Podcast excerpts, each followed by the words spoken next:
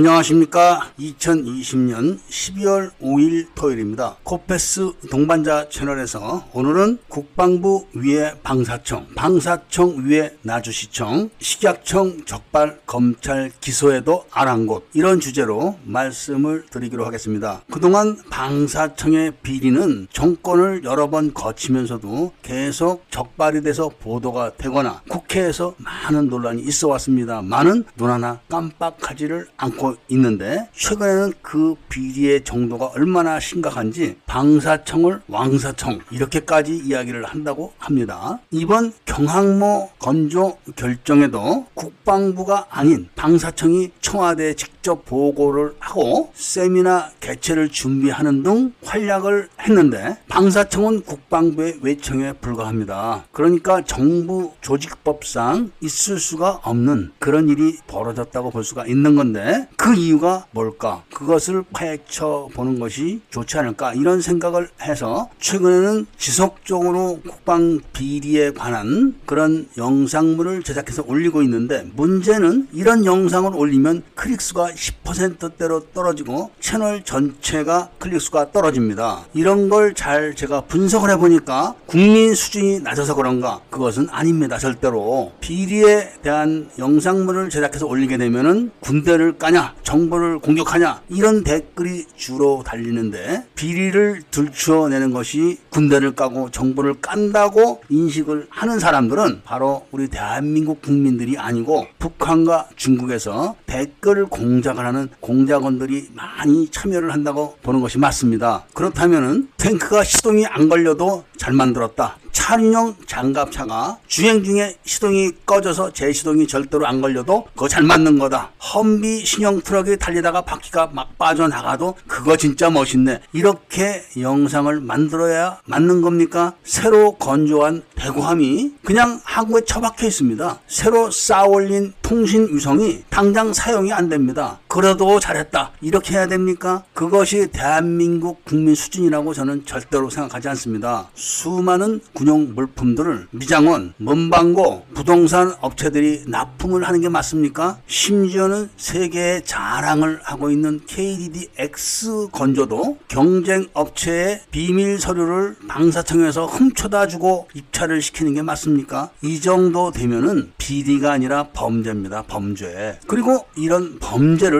언론에서 일제히 비호하고 있다. 그리고 정부 감독 기관에서 일제히 비호를 하고 있다. 그리고 정부 고위층에서 비호를 하고 있다. 이 정도 되면은 국가의 위기 신호가 온 겁니다. 제가 결정적으로 심각하다고 보고 있는 것은 별거 아닌 전투 식량 납품 문제입니다. 전투 식량에 보존 기간에 문제가 있어가지고 그거를 식약청에서 검찰에 고발을 했고 검찰선 조사를 해서 기소를 했습니다. 그런데 그게 처음 걸린 게 아닙니다. 또 그리고 그렇게 사태가 발전해가지고 국방부에서 출입 기자들을 불러다가 다시는 이런 업체는 입찰을 또는 납품을 못하게 하겠다. 이렇게 공언을 했는데 그 검찰 기소 사건이 유야무야 되면서 괜찮다. 이렇게 결정이 났습니다. 왜 괜찮냐? 검찰에서 문제가 있다고 기소를 했는데 그 업체에서 나주 시청에서 괜찮다는 서류를 받아다 제출을 해서 괜찮다. 이렇게 했다는 겁니다. 나주 시청 시청은 지방자치단체입니다. 지방자치단체에 검증되지 않은 서류 한 장이 국가 기관의 판단을 좌지우지할 수는 없습니다. 거기까지도 괜찮습니다. 거기까지 진행됐다 하더라도 나라가 망할 것 같아 보이지는 않는데 그 사건이 유야무야 되면서 다시 유효기간이 넘어가는 불량 전투 식량을 다시 입찰을 시도를 합니다. 그런데 그 입찰 서류를 방사청에서 또 빼준 겁니다. 그 업체에다가. 그래서 경쟁업체를 물리치고 또다시 납품을 합니다. 이 정도면 나라 망 망하는 겁니다. 그런데 더 무서운 게 있습니다. 언론들이 그래도 쉬기 위해서 그런 사건을 보도를 간간히 해야 되는데 마치 처음 걸린 것처럼 보도를 합니다. 이 정도면 국가로서 기능이 마비됐다고 봐야죠. 군수품 납품에 대한 비리를 검색을 해보십시오. 해마다 큰 건이 나옵니다. 그런 큰 건이 나왔다고 해서 시작이 됐냐면 그렇지 않습니다.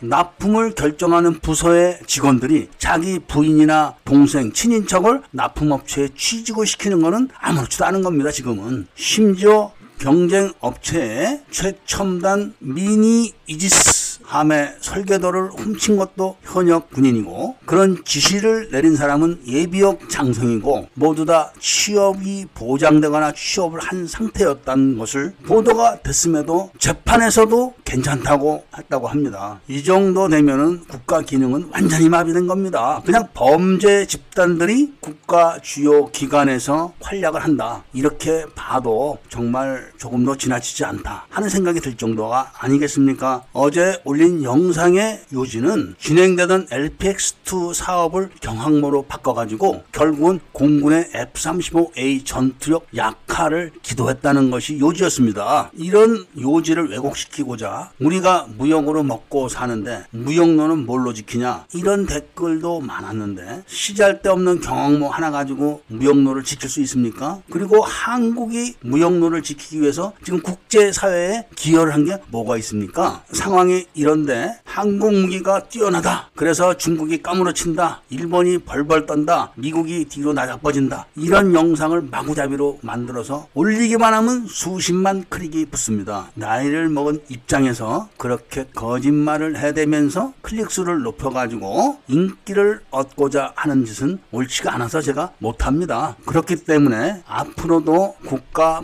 방위를 책임지는 무기 체계에 대한 비리를 없애고자 그런 비리가 없어질 때까지 비리는 고발하고 잘하는 거는 잘했다. 이런 영상을 만들어 올릴 것을 말씀드리면서 오늘 이야기를 마치고자 합니다. 구독과 좋아요를 부탁드리고 이야기를 들어주셔서 감사드립니다.